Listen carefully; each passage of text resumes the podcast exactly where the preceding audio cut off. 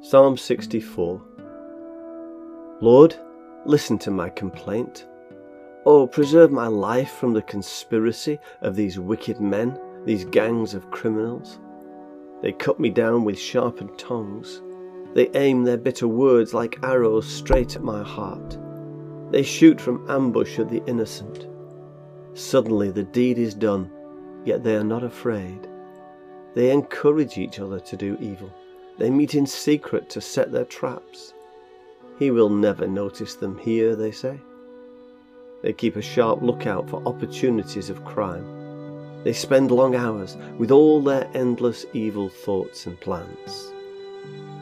But God Himself will shoot them down. Suddenly, His arrow will pierce them.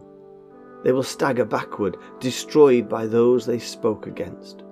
All who see it happening will scoff at them, then everyone shall stand in awe and confess the greatness of the miracles of God. At last they will realize what amazing things He does, and the godly shall rejoice in the Lord and trust and praise Him.